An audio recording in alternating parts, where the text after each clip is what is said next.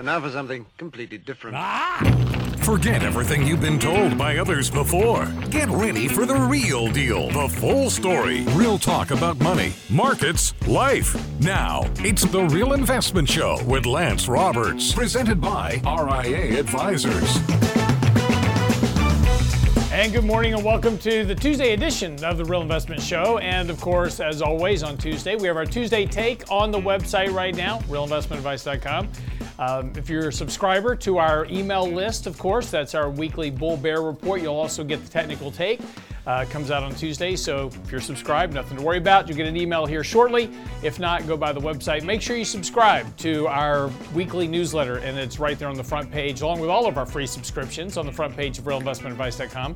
Um, and we'll make sure that you're taken care of. But you also read the article right now, it's on the website. Um, and we're going to be talking a little bit more about that this morning uh, here on the show. Of course, the big question right now is are we going to have a recession or not? Lots of indicators certainly suggesting a recession is in the works, right? I mean, if you take a look at yield curve inversions or leading economic indicators or ISM manufacturing indexes, et cetera, they all suggest a recession is coming, yet economic data continues to be, well, fairly strong. And as we were talking about in this past weekend's newsletter, this is the real conundrum uh, for the Federal Reserve as well as for the markets. Is the Fed Reserve uh, last week, and this was the topic of this weekend's newsletter, and a little bit on that in today's Tuesday take as well, is that the Federal Reserve is still intent on hiking interest rates. Of course, that's to slow economic growth and activity, but yet markets not really paying much attention to that. Uh, Fed Fund futures right now up 40 basis points on the terminal rate. So the terminal rate now, that's the terminal rate is where the Federal Reserve was supposedly going to stop hiking interest rates. According to Fed Fund futures, the markets, that has risen by 40 basis points over the last couple of weeks, now at 5.3%, which is well above what well, what the markets are expecting, right? Remember, markets are expecting right now, if you take a look at kind of the, again, those Fed fund futures, they're expecting rate cuts to come as soon as June. But the Federal Reserve saying, no, we got to keep hiking rates here. So a big disconnect right now between the markets as well as what's happening with the Federal Reserve. And as we talked about over the last week, you know, this uh, bit of corrective action that we've been in. We wrote an article last week called The Correction Has Begun, actually, week before last now uh, talking about how the correction had started. And, and really, um, despite the fact that we've got a sell signal that's on the markets, of course, this has been you know weighing on asset prices. Stocks really haven't gone anywhere. Now they did decline last week a bit. We did close lower on Friday. Did break below that 20-day moving average support. So this morning futures are pointing lower. Dow's down about 275 points this morning on the futures. Uh, S&P's down about 30 or so. So you know, we're starting to see a little bit more of that deterioration come into the market. It's not surprising, though. Again, we've talked about we've had a very nice run from the October lows, a big advance this year so far, you know, in January and February. So giving a bit of those gains up here, not surprising at all. But again, there's this disconnect between asset markets and what the Federal Reserve is saying they're going to be doing about interest rates. And of course, the big risk of, of tightening monetary policy. And this is the big question, right? Recession or no recession? That's that's the question, and and and, and we don't know. Unfortunately, we have no no no real answer for this for certainty. But you know, all the indicators certainly suggest that a recession is coming. Yet, a lot of the economic data, you know, is certainly remaining very strong here. Um, Walmart this morning, a good example, reporting earnings, revenue beat by 164 billion over estimates of 159 billion. Uh, stocks trading down about 2.5% this morning on that news. But inventories are coming down. They're working through some of that inventory overhang. Uh, tight, um, the tightness of the labor market, uh, according to Walmart, in terms of them hiring associates, has improved over the last several months. So market's not quite as tight as it was. So we're still seeing real strength in the economy, which has been a bit of a conundrum for the markets and for the recessionistas, right? Those expecting those, those expecting there to be a recession, but yet the economic data hasn't caught up to that just yet. And that's the this is the, this is going to be the big challenge this year, right? Um, the idea of a no landing scenario. This has been one of the hot topics as of late. In other words, the economy avoids a recession altogether, just slows down a bit. That's certainly possible, although probably optimistic given the tightness of Fed monetary policy and the fact that the Fed is going to continue to hike rates. And of course, the big question as, as always comes back to the fact is what is the Fed going to break? You know, historically, when the Fed hikes rates, and particularly hikes rates aggressively like they're doing now, this is the most aggressive rate hiking campaign that we've seen since the 70s. And historically, every time they hike rates this aggressively, they break something, right? Either cause the S&L crisis or, you know, a whole variety of other uh, issues over time that have been directly linked back to the tightness of the labor market. Because, uh, again, you know, not surprising, when interest rates start to go up, people start to default. In fact, credit card delinquencies across age groups are on the rise as interest rate payments are going up every month. So every time the Fed hikes rates, that increases the prime rate, which is tied directly to credit cards. So every month, that minimum payment's going up. And for a lot of consumers that are just trying to make ends meet, that additional payment diverts capital from other purchases, right? So I can't go out and buy, you know, I can't go out and take my family out to dinner twice this week. I can only do once this week because of I got a higher credit card payment.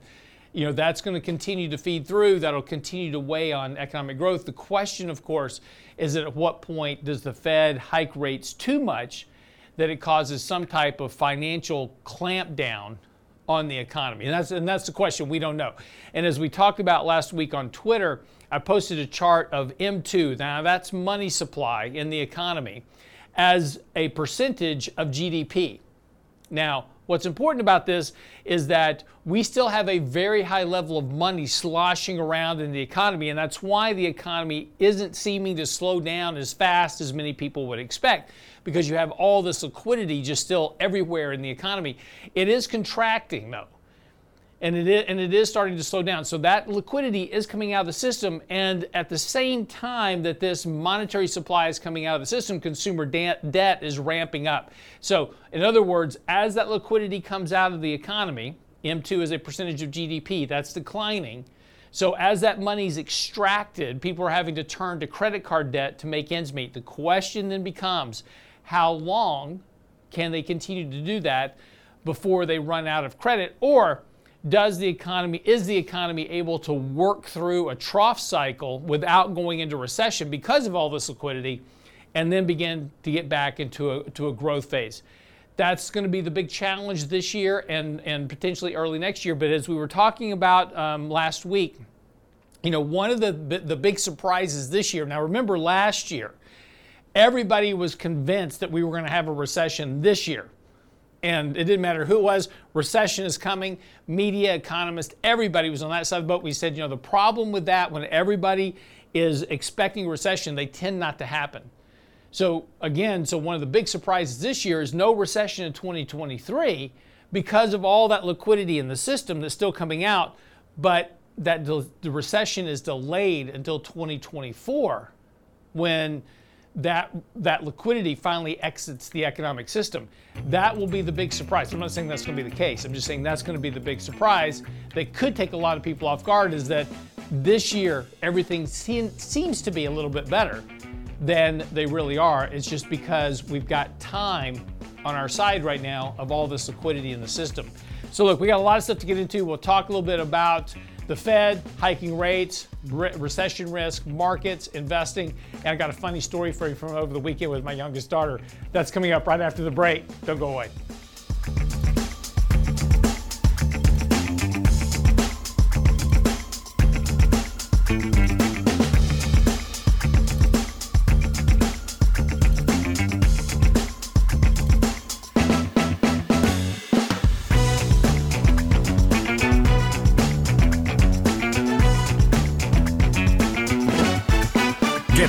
Investment news you can use, delivered at the speed of the internet at realinvestmentadvice.com. We teach our kids the alphabet and all the colors too.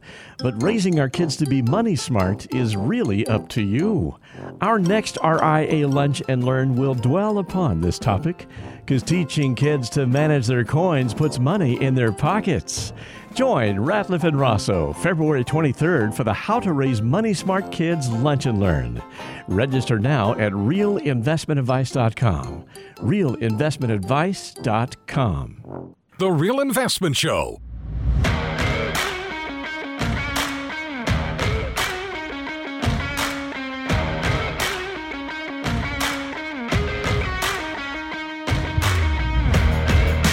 And welcome back to the show this morning. So, uh, funny story over the weekend. So, I told you the story about my older daughter who was tasked with going to a friend's house that, and they raise a lot of chickens for Tyson. And there's a whole business in this Tyson chicken raising thing. So, you can have your chicken tenders um, but I told you the story about how this chicken died, and she thought she had murdered this chicken, and, and it was a huge disaster for a couple of weeks, which I played to the hilt. And uh, so this weekend, my daughter comes to the house now. She's 16, about to be 17. She's driving, you know, and uh, you know, kind of learning her learning her way around the city and you know, getting things going on. And and so she was driving to our house over the weekend and she comes in the door and she is hysterically crying, just in hysterics. And I'm like, oh my gosh, what has happened? And she's like, through through all the blubbering and the tears, she says, I had an accident. And I said, well, are you okay? And she's like, I'm fine. I go, what what what what happened? Is the car okay? She goes, car's fine.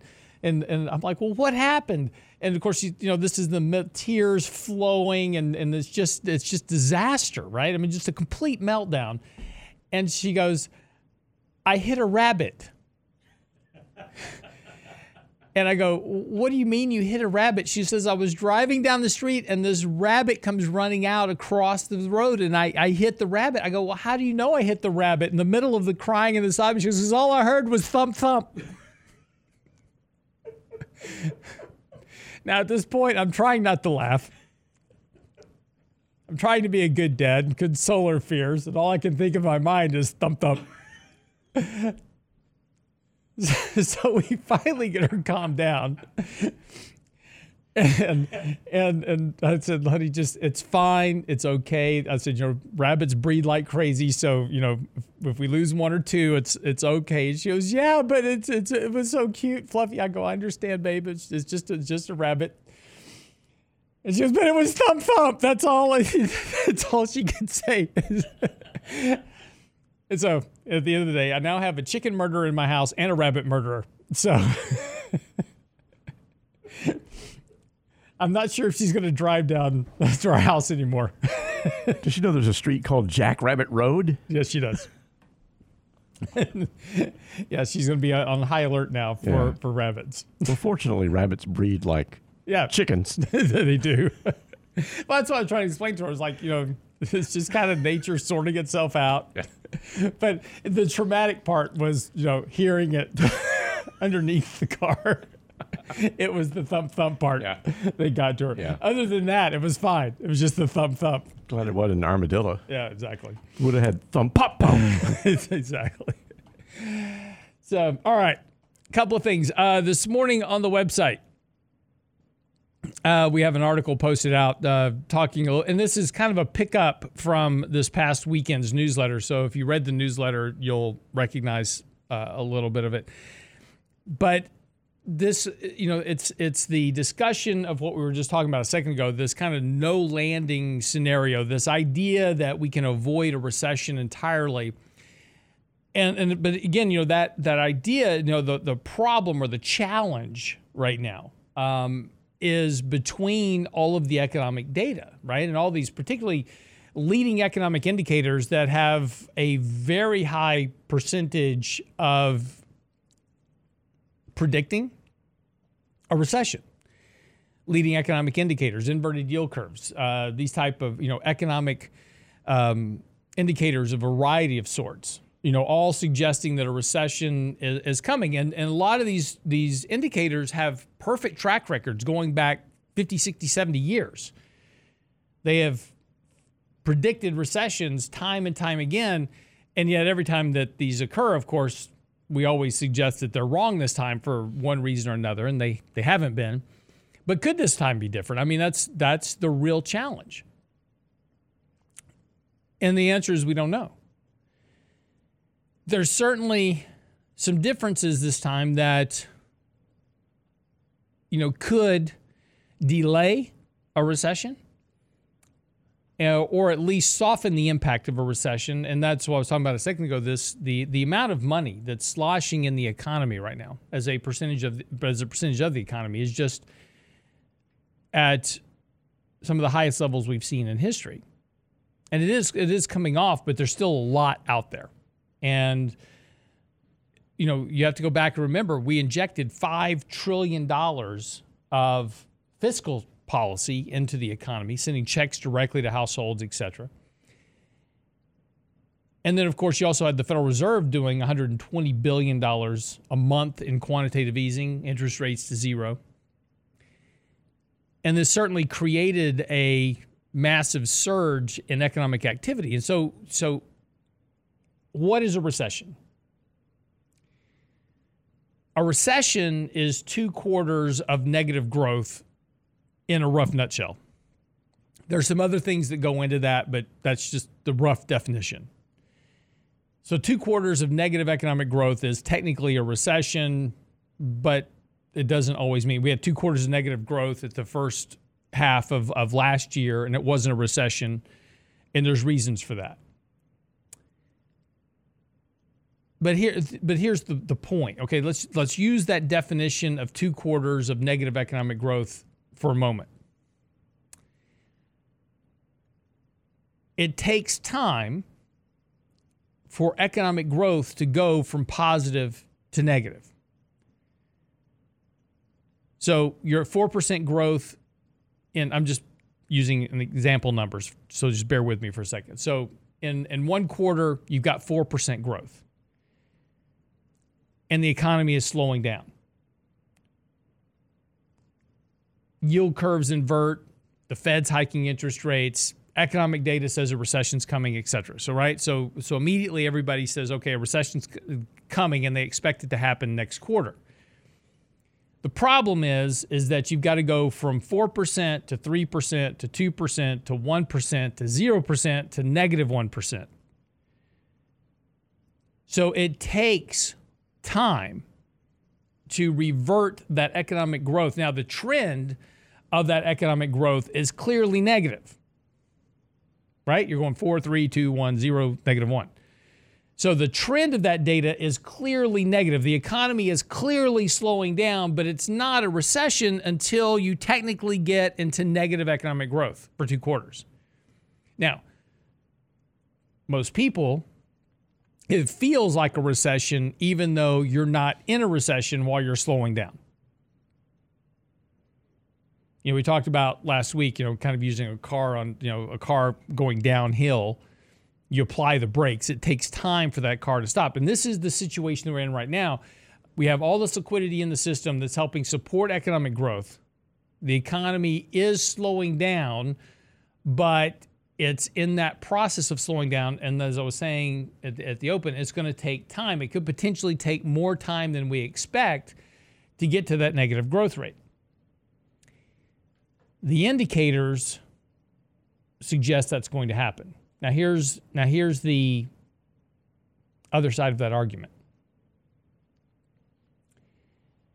There's so much money sloshing around in the economy that it could sustain economic growth long enough for the economic data to trough and then begin to improve. So you technically either have a very, very mild recession if you have one at all, and this is the theory. It's kind of like life support, right? You know, person goes into the hospital, they're having some type of surgery for whatever reason it is. They've got to put them into a medically induced coma to get through, you know, get the, the brain to stop swelling, whatever it is. And then they bring them out of the medically induced coma. So that's kind of the idea. That's kind of a graphic comparison, but that's kind of the idea of what's happening with all this monetary liquidity, right? There's this monetary life support system that's still sitting there that even though the patient is ailing, that would be the economy, there's enough of this monetary liquidity that's supporting the life structure of that economy, at least near term. Now, it's a question of time. And this is going to be the big challenge for investors as well. It's a the question of time is is there enough monetary liquidity in the system to support the economy during the troughing of these economic indicators? And is there enough monetary liquidity to support the economy through a slowdown to the point that we extract some of the excesses and then allow the economy to begin to recover? Now, remember, one of the big challenges for all this and, and for this theory is going to be the pull forward of consumption. In 2021 and 2022, we gave households $5 trillion, checks directly to households, something we've never done before. So everybody, in their infinite wisdom, instead of saving that money, went out and spent it. This is why we had this big surge in economic activity. Everybody went out and they bought new lawnmowers and refrigerators and washers, and dryers, bought new computers like crazy because everybody had to work from home. So we all needed new computers. So I got this free money. Might as well go buy a new computer. Needed to up my gaming at home. So I needed a gaming computer so I could do Zoom and game at the same time. But this is why we had this big surge in demand for chips and everything else, right? Created this massive surge in economic growth. Now, the question is if everybody's gone out and bought this stuff, now they're out of money. What are they going to use to buy next? And, and all those things that they purchased then had pulled forward for consumption that we're going to have this year and next year. So there's this void that has to be filled. And that's going to be the big challenge is whether or not that pull forward consumption has left too big of a hole to fill for the economy to withstand. Come back, we'll finish up this conversation on the other side of the break. Don't go away.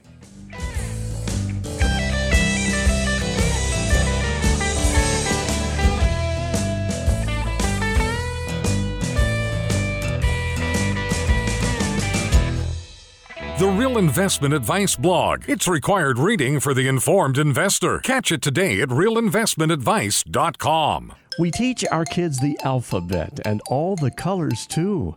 But raising our kids to be money smart is really up to you.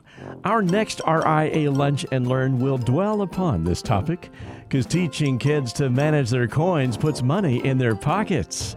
Join Ratliff and Rosso February 23rd for the How to Raise Money Smart Kids Lunch and Learn. Register now at realinvestmentadvice.com. Realinvestmentadvice.com. You're listening to The Real Investment Show.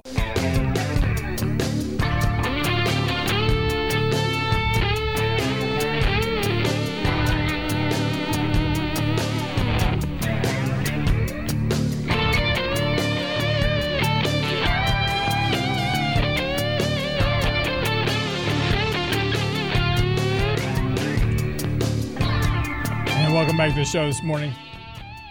So, just talking a little bit about this uh, conundrum that we have going on right now between this recession idea and the no recession, no landing idea. And the point of the conversation is, is that we have no idea what's going to happen over the next 6, 12, 18 months. Nobody does. But there are so many indicators right now that suggest a recession is coming that it certainly seems like a odds on bet that such will be the case. However, from and, and this is the the crux of the discussion, which is from an investment standpoint, betting on that outcome could be problematic for a couple of reasons. One is time. As we've already seen this year, markets have been much more resilient than many expected, with markets flying off out of the gate this year. The second is the timing of that event, getting it right. And then third is, of course, the depth of the event, if you're right. So these are the challenges from investment standpoint. And, and so I, I told you I'm writing this article called, you know, Conviction. And it's talking about having this conviction to a certain idea and then betting your whole portfolio on this idea, this thesis, right? And so this is the problem with the recession call right now. As we talked about last year, there were so many people expecting a recession. We were going, when everybody expects a recession, not likely to happen. And of course, now the question, now now we're getting everybody into the other camp, which is if you're expecting a recession, this is kind of a good thing. We're now getting everybody into the no landing, no recession camp. Everybody's kind of moving that direction. Everybody's like, okay, well, just kind of an economic slowdown. What if the real answer is both?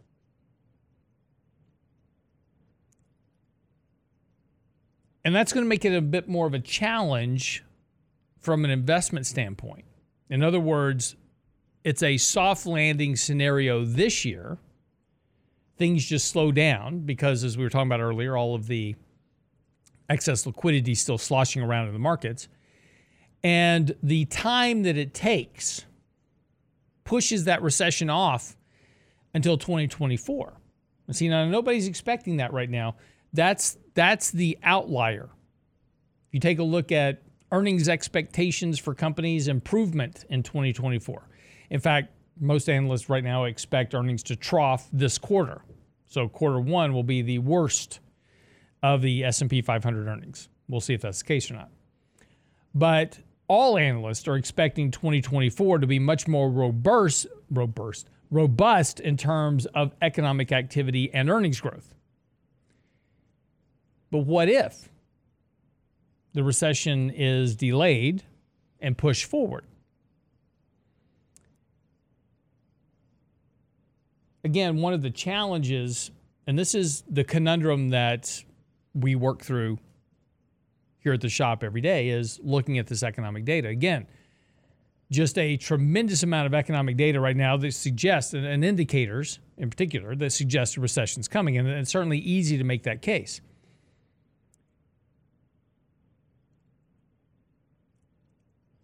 But it's hard to make that bet because, again, the big risk is that you make this conviction investment on an idea that is either wrong or delayed. And you wind up giving up too much money, miss too much opportunity.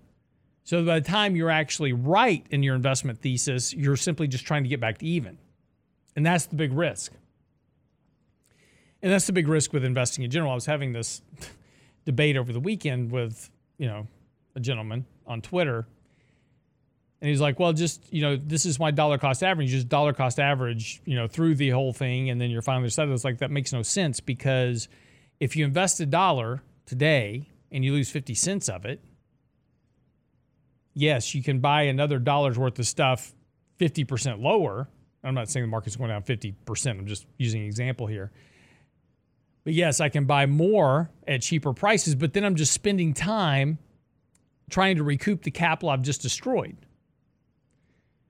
versus avoiding that downside risk to some degree. You can't avoid all downside risk, but to mitigate some of that downside risk, preserve capital, especially new capital, hold that in cash until you have the opportunity to buy things cheaper when you know that the bottoms are in. And that's easy to tell. You can tell when bottoms are in. Problem is, is we don't have that right now. It from a purely technical basis, there is certainly evidence that the bottom of the market is in. You had a low in October. We've talked about the the inverted head and shoulders, which is typically a very clear market bottoming process. We talked about the 50-day crossing above the 200-day moving average. We've broken out above downtrends. Lots of technical data suggests that the bottom of the bear market, if you want to call it that last year, really a correction, is in. But we haven't dealt with the economic stuff yet.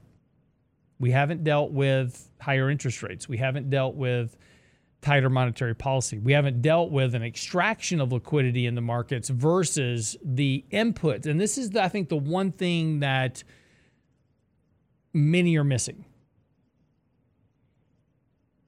We could have, theoretically, just follow me through here for a second, we could have an economy that avoids a recession. But what's going to be the driver for stock prices going forward? If that, if that is the case. The Fed won't cut rates back to zero if the economy is doing okay. If inflation is coming down and the economy is not in a recession, there's no reason for the Fed to cut rates. There's also no reason for the Fed to start re injecting liquidity into the economy again through quantitative processes. So, quantitative tightening will continue to extract capital from the markets interest rates will remain elevated, which will continue to be a drag on consumers.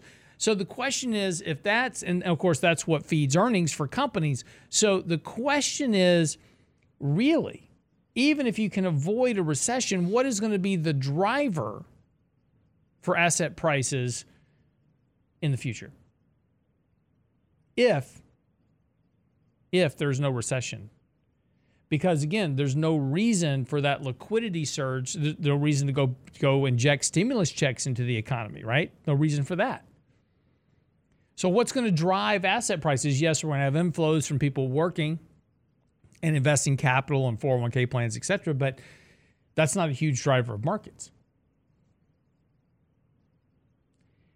Certainly doesn't account for the massive inflows of capital that we saw from 2009 to 2022 on a global basis. So where's so the question then becomes okay, avoid a recession. Maybe the market doesn't go down 30, 40, 50% as, as some people expect. But what's going to cause it to run and have another 10 year bull market cycle like we saw in, in 2010, 11, 12, 15, 18, 20, right? Where markets were returning on average 12% a year, which was 4% above the historical norms.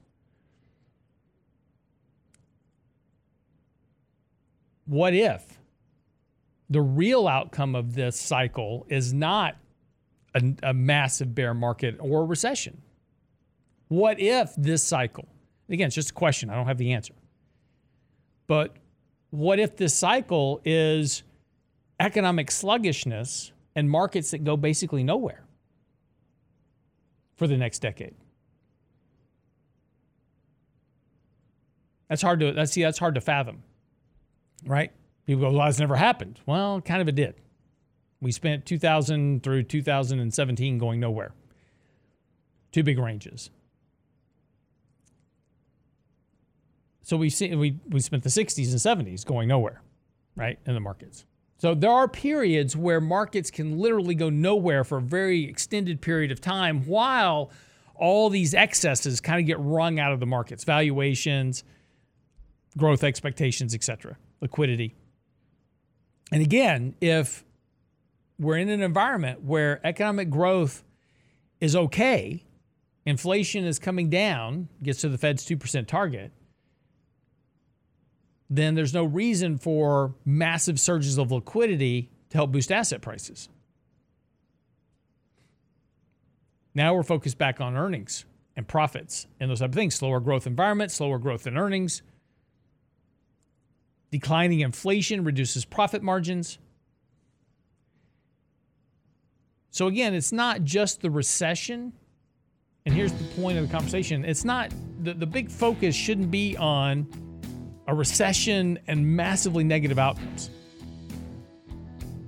We also have to be thinking about what the next decade is going to be like because of this idea of a soft landing. Be right back after the break, wrap up the show. Don't go away.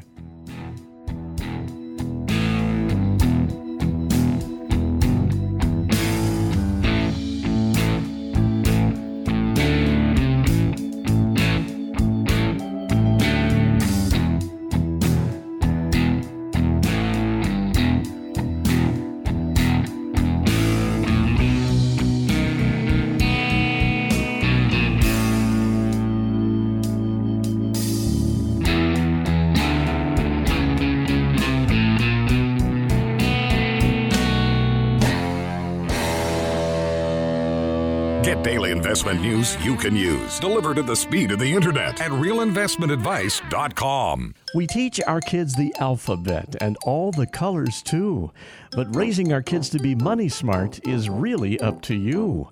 Our next RIA Lunch and Learn will dwell upon this topic because teaching kids to manage their coins puts money in their pockets. Join Ratliff and Rosso February 23rd for the How to Raise Money Smart Kids Lunch and Learn. Register now at realinvestmentadvice.com. Realinvestmentadvice.com. The Real Investment Show.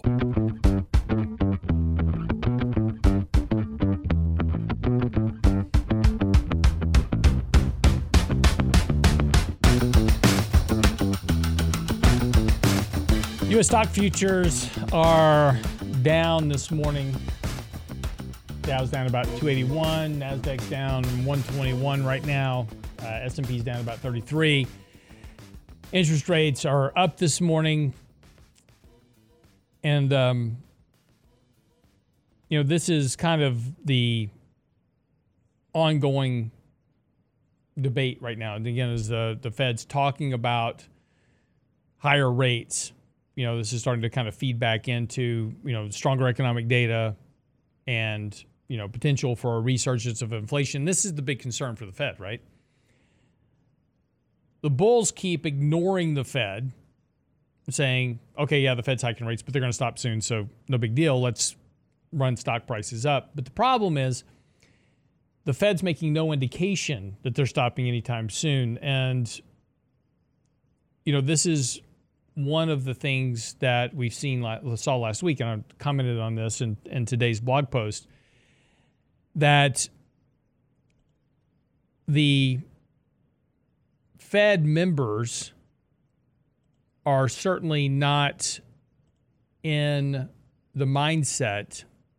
Again, this isn't everybody, this is just a few, but these are messages coming from the Fed that they're done hiking rates yet. Um, last week, James Bullard said, I wouldn't rule out supporting a 50 basis point rate hike in March. Now, that would certainly shock the markets, which were, remember, markets were primarily focused on a 25 basis point hike in the February 1st meeting and then done, right? The Fed was going to do, be one and done. And that was a big reason for the rally in January and early February. Now the Fed's saying, well, inflation's still hot and we're concerned about a resurgence of inflation. So, you know, don't rule out a 50 basis point hike. This is one of the reasons why the market's been under pressure the last couple of days. And again, this morning, interest rates are rising kind of across the board right now as markets are trying to come to grip with this idea of continued rate hikes by the Fed. And as I said at the, at the open this morning, Fed fund futures just over the last couple of weeks have risen by 40 basis points. So now the terminal rate. So the terminal rate is the where the Fed is supposed to stop. It's now 5.3%. That's even higher than the five and a quarter percent that the Fed was talking about previously. James Bullard also said the Fed risk a replay of the 1970s, so it can't lower inflation. So uh, if it can't lower inflation soon. What happened in the 70s was is inflation ran up, declined, and then resurged again as we had the oil embargo. And that's what the Fed's afraid of. The Fed's big concern is that inflation becomes entrenched in the economy. But there's some arguments that maybe it already has because you know one of the things that is always problematic with inflation and prices is that prices tend to be sticky at some levels. Food, gas, electricity, these type of things, additional fees.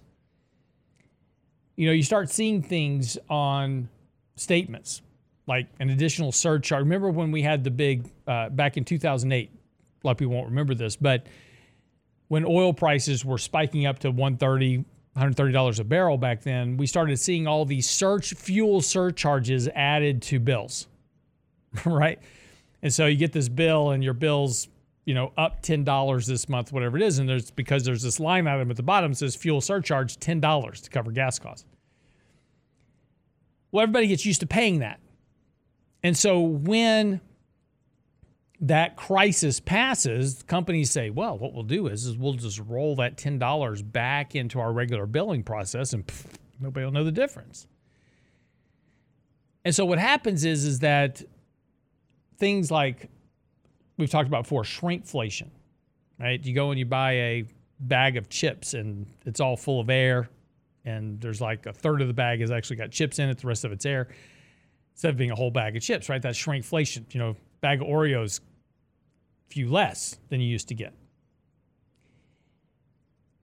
And that's one way to combat not having to increase prices. I just give you less stuff for the same amount of price. But when things correct, we don't go back and fix those things. Why? Because it's profitable, right?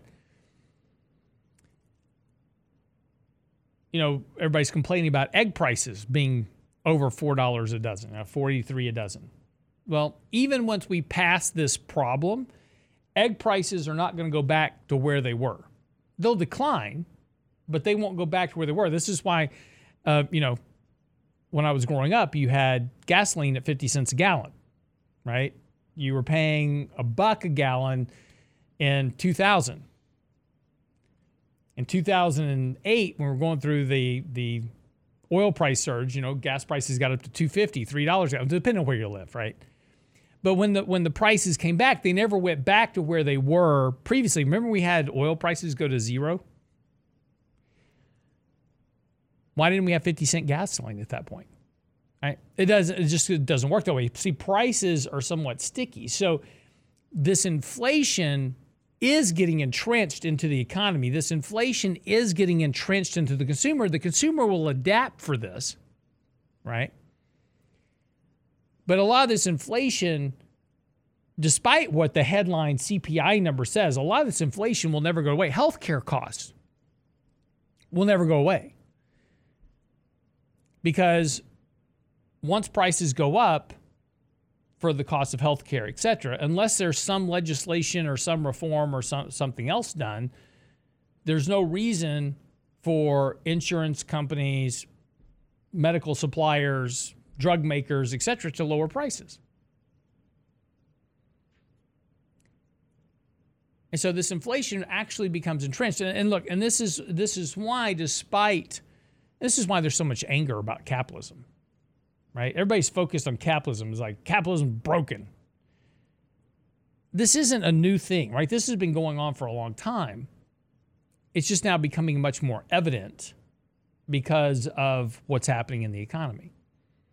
So everybody wants to blame capitalism. Capitalism's not at fault, right? It's just that inflation becomes very sticky at some levels. And there's to be some levels that it doesn't, right? There, will be some things that revert. But there's to be some things that don't. And unfortunately, the things that tend not to revert are things that we pay for every day. This is why there's always this big angst when people talk about inflation. Back in 2008, when we were having you know, gas prices run up and oil prices run up and talking about inflation. One of the Fed members had come out and said, you know, the price of an iPad's actually gone down. And one of the reporters said, yeah, but you can't eat an iPad. And that's true. You know, there's some things where cost will go down because of innovation, etc. Things will get cheaper. Unfortunately, the things that tend to get more expensive or living consumables, food, gas, electricity, utilities, cable, you know, those things don't tend to go down. And that eats into the wages of a household that doesn't that have risen but don't rise as fast as inflation. And we have that problem going on right now. You know wages are up. Unfortunately inflation adjusted wages are down and we always forget about that. We talk about, oh, everybody's getting wage wage increases. Yeah, that's true. They're just not getting enough to offset the cost of living increases. So they're actually getting pay cuts. But this all feeds back into the economy. So as I was saying, so as I was saying in the last segment, the thing that is really the issue, and the thing we really need to focus on, I think more so than worrying about a recession or the end of the dollar or whatever else it is, I think the real thing we need to worry about is where are the capital flows going to come from to create returns over the next 10 years? Because you have to have the capital flows. If you want those 8%, 9%, 10%, 12% annualized rates of returns, you've got to have the capital inflows to support those price increases. Outside of corporate share buybacks, we have to start asking ourselves where's that additional cash flow going to come from? Particularly if we have this soft landing scenario that doesn't require zero interest rate policy, quantitative easing programs, stimulus checks to households. Again, this whole idea of avoiding a recession and introduces a new concept into markets that's been dependent upon all the stimulus over the last decade. All right, enough of that. I'll probably write an article on this with attendant charts. but it's an idea. It's it's it's it's a thought process. And it's just as investors, it just becomes much more challenging. And and again, as as I was saying, you know, be careful with conviction. You know, the, the big the biggest risk that we take is becoming convicted to an idea that changes and we don't adapt for it. And this is why we always have to be open to what's going on in the markets and really pay attention to what the markets are saying and doing versus what we think. Because we can only invest for the market we have, not the one that we want. So, all right, wraps up show for today. Get by the website. Make sure you subscribe to our daily market commentary that's out now on the website. Of course, our weekly bull bear report, and that'll also get you Tuesday's technical take. Those both come to you by email. So if you subscribe to the weekly bull bear report right there on the homepage, you'll also get our technical take on Tuesdays right into your email inbox. And of course, subscribe to both of our YouTube channels, both before the bell as well as this channel. We appreciate you uh, following and watching and being part of our family. And of course, we'll see you back here tomorrow with Danny Ratliff for Wednesday's edition of the Real Investment Show. Have a great day.